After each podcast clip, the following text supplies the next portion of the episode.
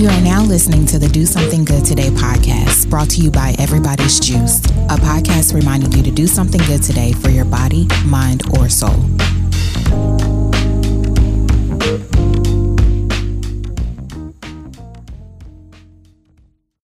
Are you having trouble sleeping, fatigue, and low energy getting the best of you every day? From time to time, it's good to give your body a rest from the stresses of everyday life. We can't control everything, but we can control what we put in our mouths. You might want to try Juice Cleanse from Everybody's Juice, offering three, five, and seven day juice cleanses with organic fruit and vegetables. A cleanse from Everybody's Juice is a good way to give your digestive system a break so your body can heal and repair itself quickly. Feed yourself pure nutrition that your body can absorb immediately. Help your liver and kidneys detoxify your body. Give your body what it needs to slim down and have more energy. Participating in a cleanse helps you break old, bad food habits such as eating out of boredom, eating too much junk food, etc. By going on a juice cleanse, you give yourself the opportunity to start fresh and reset your body. All our cleanses come with a guide that prepares you before, during, and after the cleanse. If it's your first time, we know that the thought of a cleanse can be a little intimidating. Our cleanse program is designed so that the during is just as enjoyable as the after. Each juice in our cleanse is specifically created to nourish the body while flushing out toxins. Whether you are a newbie, amateur, or pro, give it a try and your body will love you for it. Go to everybody'sjuice.com and use code EJUICE20 to take $20 off your first juice cleanse. We are back with another episode of the Do Something Good Today podcast, brought to you by Everybody's Juice. We are live on location, beloved. We're here at New Brooklyn Farms in Mount Rainier, Maryland. Here with the owner, the founder, New Brooklyn Farms, Doug. Doug Adams. Doug, what's up, bro? I am him. Pleasure, man. Man, thank you. We, on we tried to, you know, get this situated over internet and you know, that just internet is just crazy. So I just decided to pull up, man. Doug invited me, you know, to a space and loving it. I'm loving what I'm saying so far. You know, the conversations that we've been having, man. I'm amazed to see what he's gonna do next. So let's let's take a, a trip down memory lane. Before New Brooklyn Farms, I mean, what were you doing before this? Man, before this, I was a music guy. I Okay. was I was a sound engineer, aspiring, you know what I'm saying, music producer slash exec. So Okay. I come from, you know, just having that desire from a young age to be Diddy, okay. be Master P, Yeah. be Russell. And um, you know, needless to say, life takes you in different directions and here I am on my farm right now. Absolutely. So, was it always? I know you said that this was your this is your childhood home, right? The location of your childhood home, right? Next door. Next door. Okay, got it. So, was it sort of like something written, like in the family documents, like, hey, you get this property, you make sure you do something good with it, or was this just something that just popped up, idea that just prompted in your head? Popped up, man. I actually bought this property in 2016. Okay. So, um, you know, this was always just like disassociated from the family house. It was a, it used to be a dope house actually in front of the space. Okay. Knocked it down in the uh, mid 90s and then it just sat vacant for years. And, um, you know, just used to play football on this joint and everything. And, um, and then, uh, you know, the owner had passed hands a few times in the 2000s and the owner in 2016 asked my family if he wanted to buy and they couldn't do it. So, you know, I was like, that's a, that's a hell of an opportunity. So I took it. So how did you finance this? Did you because black farmers have always had issues with getting just funding in general, but especially buying an entire new property. Like what was that process like? Yeah, so um, it was tough. Um, I had to learn about an alternative financing strategy, which is uh, referred to as seller financing. So essentially, most people, when they buy property, you go to a bank and they give you a mortgage. They loan you the money to purchase. And um, banks don't finance vacant land, is what I learned. Like, vacant land is seen as a high risk, still an asset, but it's not something that they can come and seize in a meaningful way that will make you say, think twice about defaulting on Right. a loan. So I essentially went back to the owner and was like, I can't find financing, but I want to do the deal. And he said, Well, you know what? I'll finance it if you're willing to, you know, give me larger down payment. So I gave him a larger down payment than I would have to for a traditional mortgage. and um, make the monthly payments to him. Okay. With, with, with a reasonable interest rate. So he Okay. really looked out. So you skipped the entire banking process. Skip the Did entire he did he personally take you through like a credit check or anything like Yeah, he that? or- required. A, he requested a, a, credit report. Okay. Um, but he didn't like. He didn't. He didn't go as hard as you know a bank probably would have, or a mor- the mortgage process is You know. Okay.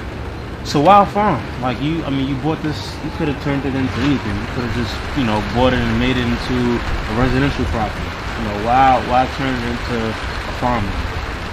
Um, I just the way I am, I, I got to be passionate about whatever it is I'm doing. Um, I knew that it was a long term play.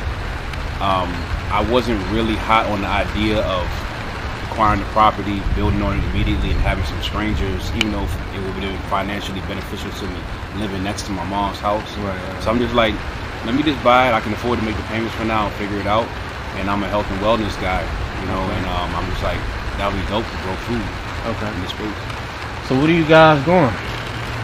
So my specialties are primarily herbs. Okay. Uh, you know, I'm increasingly getting more fruit trees and shrubs, um, and then um, you know getting into flowers. But it's mostly high value specialty crops that I mostly specialize in, and I grow not just for uh, consumer direct to consumer sales. I grow custom grow for businesses.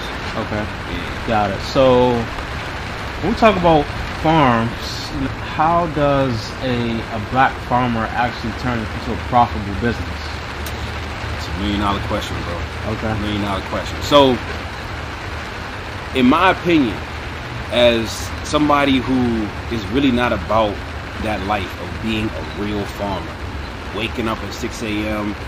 and you know doing everything that comes with that life, and Right, then the means of income is strictly buying and selling food. I just don't believe in that model for the, the kind of financial goals I have. So, with that being said, my approach to it off the rip was it got to be a hybrid of a lot of things, like we were talking about earlier. To be diversification of buying and selling of food, but we're not selling commodities because you know it's, it's more competitive. We're doing specialty stuff, working with businesses, buying and selling. Uh, I mean, I'm sorry, selling directly to businesses for crops that they can't find anywhere else, so you Okay. get it at a premium. And then also event programming. So my space doubles as what I branded as green event space. Okay. So you know everything that comes with this, you know, compatible with health and wellness and healthy living kind of events that I host. Okay, got it. Okay, so you, you're taking a different approach, which is which is you know that's that's a good thing because I think that especially right now, I was reading an article, I think it was in CNN. They said that it was less than less than two percent of farmers right now are black owned, and that's specifically because they just can't afford it. Like the tractors that it takes, like the to upkeep the land that they have. A lot of them, a lot of the black farmers, they don't own their land. They're using old equipment that has been outdated. The technology that they have is very outdated as well. So it's like a double whammy. They can't afford it, and they're losing their properties. And in return, it's just like in the bigger scope of things, it's lessening the the wealth gap between you know blacks and whites. So when we look at how America is moving towards, and President Biden just said it himself. He said, you know, expect a food shortage, and we rarely get that type of honesty from a politician. But he was like straight up honest about it. So, how do you see that affecting the outlook of farming in the next two to three, maybe? It could be maybe sooner than two to three years. It's definitely going. It already, the pandemic already jump started interest in you know black people specifically return to the land and want to grow their own food. Right. Primarily, what you've seen is a lot of pandemic gardeners, as they call them, people that just have more time at home and want to grow their own food, be more Right. self-sufficient. Um, didn't want to take the risk going to grocery stores, but I feel like it's going to evolve from that. A lot of those pandemic gardeners are going to eventually get to a point where they make they have a good paying job. They was able to save some money in these last few years and make that leap into becoming a full time farmer. Why? Because now there's also the push for equity within the USDA.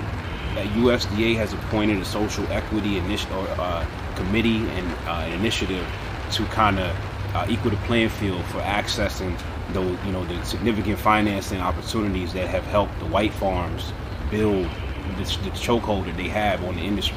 So I think all those factors considered, and then like obviously you know everybody loves plants now. Whether it's indoor, you you, you might be a houseplant person, and you already have a fundamental knowledge of soil and maintaining plants and things like that. So that that all is just like that track that can lead you to becoming a real farmer. So I believe that you're going to see an uptick. You can continue to see an uptick in black farming, and um and yeah, and, and, and you know a lot of people sitting on houses in the suburbs with you know really large spaces that could Big be urban farms. Yeah, that's what I'm saying. They, it's just grass. especially in PG. I mean, Yeah, PG exactly. counties, Exactly. big ass spaces. back there, Exactly. So you know, and that's that's what I'm trying to do. I mean, from day one, I was trying to. I was saying, look, people need to reimagine in this area specifically all this space that a lot of us have behind our homes. Like, start there. You don't even have to go out and buy something else like I did. Just start with what you got and build from there. So No, it's interesting because I want to say we had a snowstorm uh, at the top of this year in DC, January, and um, it was crazy. Like we were, we usually get we get our supply of produce from you know certain farmers, and then we go to a, s- uh, a grocery, and they were literally just about out of everything that we needed. We had to, I had to, I remember one day I had to drive to like four grocery stores within DC and PG County just to pick up like some cucumbers and pineapple. Like our farmers didn't have it. Uh, the the grocery retail store that we go to didn't have it. And there was like a couple Safeways and Giants that just didn't have like cucumbers and pineapple. And it's just like this is scary. Like if a snowstorm can get everybody out of whack like that, imagine what a quote unquote war can bring on. So it's almost kind of forcing us to be self-sufficient in that aspect, right? Because it's like I think the the pandemic has kind of made everyone realize that not only do you have to take your health and you know back into your own hands, but you know your entire lifestyle. Feel like we've been relying on the government, and I say we, I'm generalizing, but a lot of people have been you know hoping and and just putting their hand, putting their, their life in the hands of the government, and slowly but surely realizing that you know the financial system has been quote unquote rigged. Food system is complete trash. It needs to be completely overhauled. And so when a snowstorm that's not even really a snowstorm, maybe it's about a, an inch or two high, and that could cause a significant food outage throughout the DMV area, a war can truly wipe us out of everything. scary, man. Yeah. scary. But um, I think that there's a thi- this whole storyline of grow your own food and become self-sufficient, Right. off the grid. All these buzzwords and buzz hashtags. People gotta understand it's really not that straightforward. Like, all right, you got a business. Give us the nitty gritty. You got a business, right? You grow like you going through tens and dozens of pounds of fresh produce on A week. pri- e- probably every three days sometimes, and to to produce at that scale, you have to like let alone the logistics, but just the space that's required to really say, look, we want to go into farming and we want to make this whole thing closed loop. Like, who, who you, you first of all you gotta have the expertise, Right. and you gotta have tens or, or hundreds of acres just to just to realistically have that kind of scale. So like, even feeding your own family, like, you know, you gotta you gotta really do some intensive farming. And a lot of people just not ready for that. They, they love the idea. It's something to aspire to. Right. And, and you know, I'm all for that. But like at best, you supplementing certain things. You know what I mean? But that's and that's a step in the right direction. But this whole oh, growing your own food is going to resolve uh, potential food shortages and all that. No, it's not. Understand that. So is I mean, is, so is there a logical way that we can start preparing for? I think the most logical way is to support your local farmers. Okay. Support the people closest to you who got the 50 acres, who got the 20 acre operations where they're growing intensively. Because at the end of the day, if things go left, those are going to be the people with the power. You want to be in already in a CSA and already have rapport with What's them. the CSA? Oh, community supported agriculture. Okay. Basically, it's like a, Alright. a prepaid subscription where you pay a certain amount of money and you receive a box of fresh produce from a local farmer, uh, you know, every week or Okay. bi-weekly, and that's a very popular way, uh, a business uh, uh, product for Okay. farmers. I didn't know that. Never yeah, that yeah, yeah, yeah, Okay. yeah, yeah. So I mean, how did you get the knowledge to even, you know, start the process of growing your own herbs and certain vegetables and fruits? Um, I knew nothing. I mean, my grandparents uh, were in Mississippi before they passed, and they, you know, raised chickens and had some fruit trees and certain things that they grew. But I don't come from a family of real farmers. So, um, how I learned really was just um, I spent like a year and a half, two seasons of just heavy volunteering. Really, to be honest with you, just going out and learning as much as I could through volunteering experiences. Do you have like a, a, a, a coach or a mentor that's been kind of helping guide you through this process, or everything Um, has just been pretty much, you know, on your own? Um, nah, I, I, I definitely have some people that have been mentors. Um, but um, I would say that the main the main thing that drove it home for me was going out and volunteering at UDC's uh, urban farm. Well, they have a farm in Beltsville, it's a research farm. Okay. Um, and uh, there I met with a dude named uh, John and He managed a ethnic crop program, and they were like growing like acres of like, you know, African ethnic crops, and um, you know, uh, donating a lot of it, but then also selling some of it. So I learned a lot about the whole process from sowing seeds, managing your seedlings in a greenhouse, bringing it out to the field, managing it throughout the summer, and then harvesting, and um, the different retail outlets for you know to make revenue. So that was where I learned a lot. So how long was I mean you okay, so let's backtrack. You you purchased the land in 2016, correct? Yep. Okay, so how long from that process of purchasing the land does it take for you to get everything up and running? Um, 2016, I purchased at the end of the year, so it was like almost So winter. really So, 2017. Yeah, it's really 2017 Okay. when I got started. 2016 though, and going to 2017, all season, I attended different conferences. Okay. You know, I linked up with um, the the Prince George's County Soil Conservation District. Um, uh, you know, got some got some access to a lot of connections to USDA. Understood how grants work. Learned about different programs. Um, so that was like you know, and that's what farmers do in the off season is the admin and network and stuff.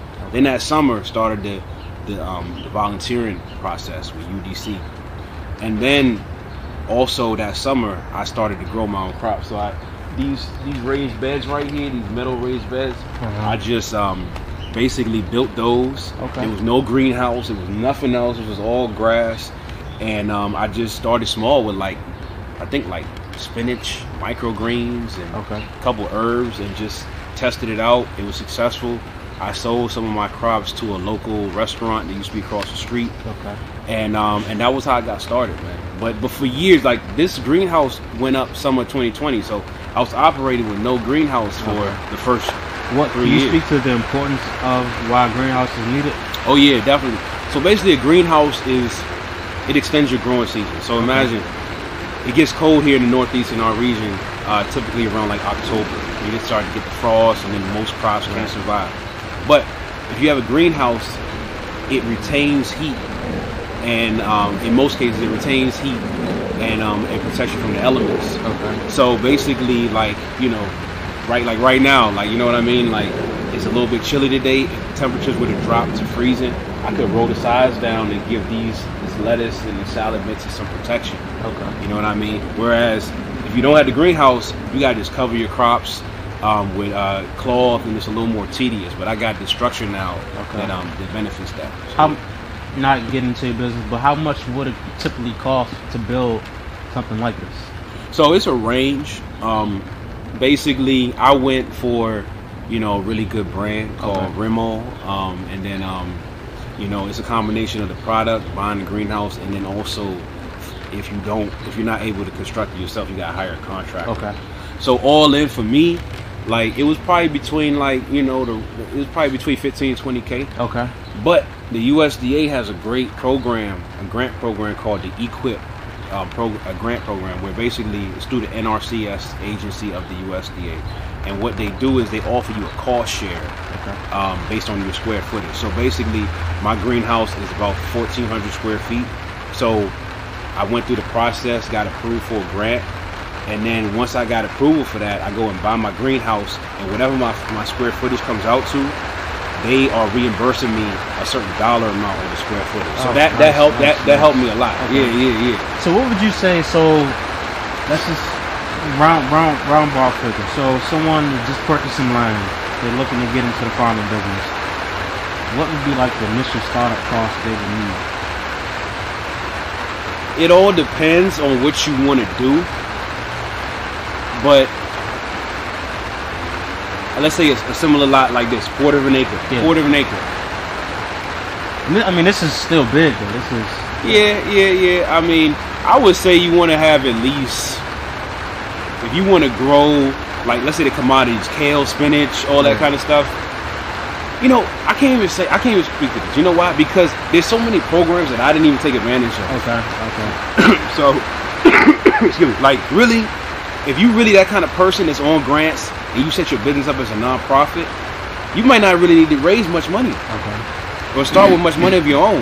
So I was, and I would advise that if somebody is really about that life and they don't have a nine to five and they have a lot of time and connections to put into pursuing grants and things like that, go for it. You know what I'm saying? But that's the way. Yeah. I I, I, wanted to maintain the Dame Dash mentality. okay, you know, okay, you know what I'm saying? I want to control. Own the ship. Own the Exactly. ship, I own my. I'm like I own my land off the rip. This is Yeah. how it is going to be. I dig it. And um, you know, most farming is not like that, especially urban. Most urban farming enterprises is nonprofits. Okay. Most.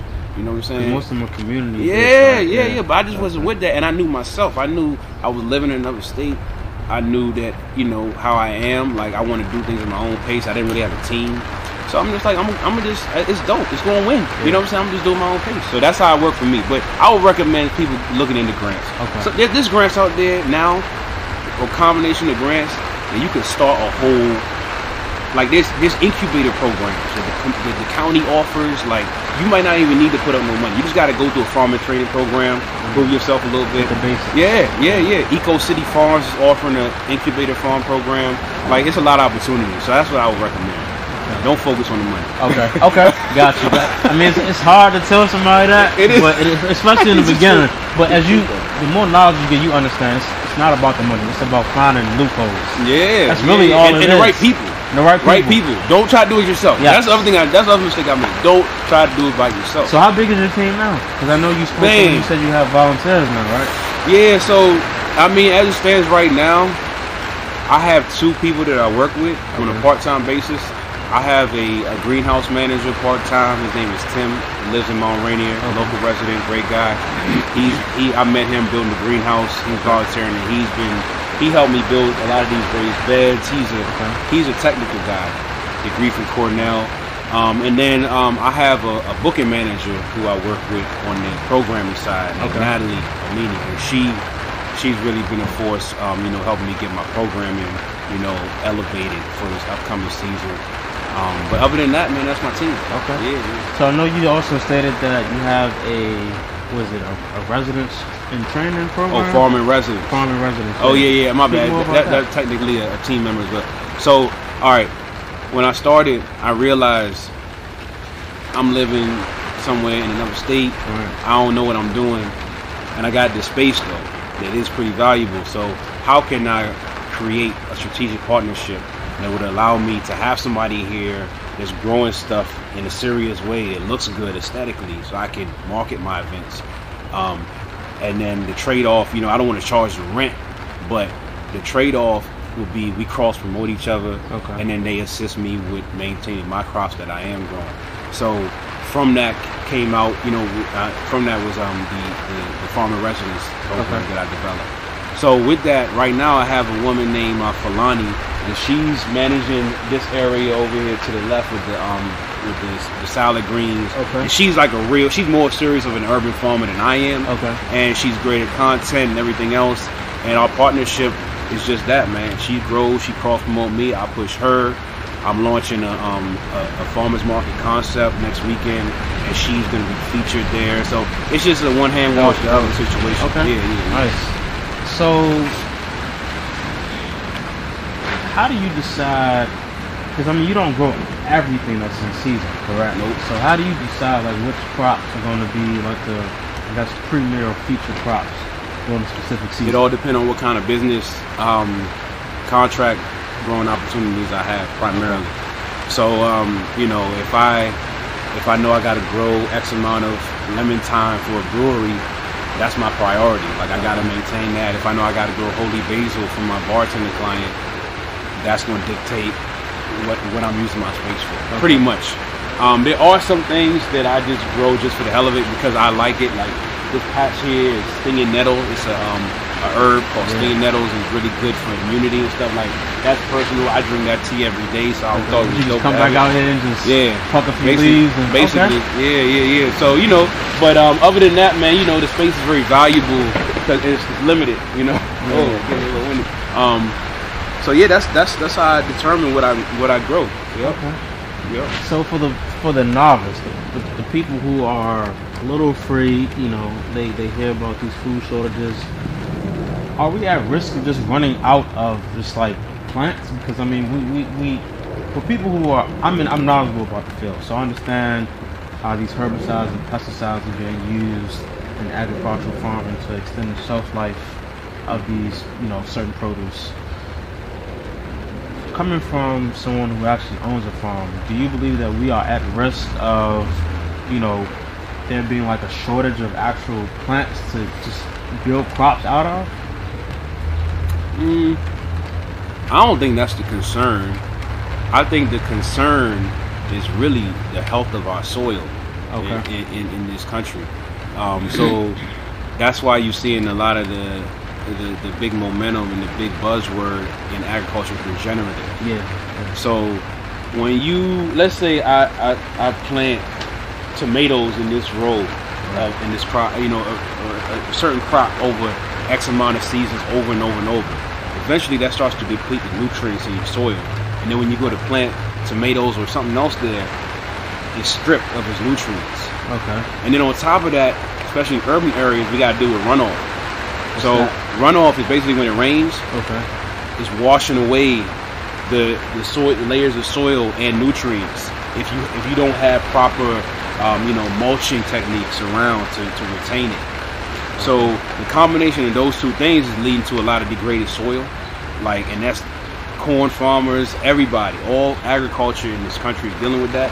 And now the emphasis is on like, you know, using different methods of like, you know, composting, layer composting, and um, just having more attention to your soil health. Okay. So, so yeah. So, and that's and you know that's um that's really important. That's the thing that could threaten. That could threaten. So, I mean, are there steps that the average day person can take yeah, to improve the soil of you know definitely. how we grow our crops? Definitely. Um, number one, you wanna you wanna tap in with your soil conservation district, because they will come out to your site for free and create a um a, a management plan. Repeat that one more time. Can you say that? Oh, your soil conservation district. Okay. It exists in, in every county in the country, I believe. Okay. They're funded by the USDA and then your state. The PG County, ours is the Prince George's County Soil Conservation District, and they come out once you express interest in growing in a serious way, in an agricultural way. They come out, assess your site, and develop a uh, management plan for you to, uh, you know, kind of mitigate those effects that I just explained. Okay. Yeah, yeah, yeah. Got it. Okay. Nice. Yep. Nice. Yep, yep. Okay, so wrapping up. Um, what's next for New Brooklyn Farms, man? What, what, what, can we expect? I mean, number one, you and know. also, do you sell? I don't mean to cut you off, but do you sell to?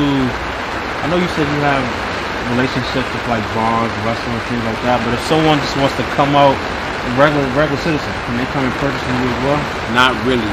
Okay. Not really. Um, you could buy from our farmer in residence who produces here. Okay. But for me personally, the direct consumer is not really you know, my now it, it just makes sense for me. And logistically, I don't got a team and all that. So, um, what you can do though is, you know, I'm also a brand too, and I'm trying to really develop my brand.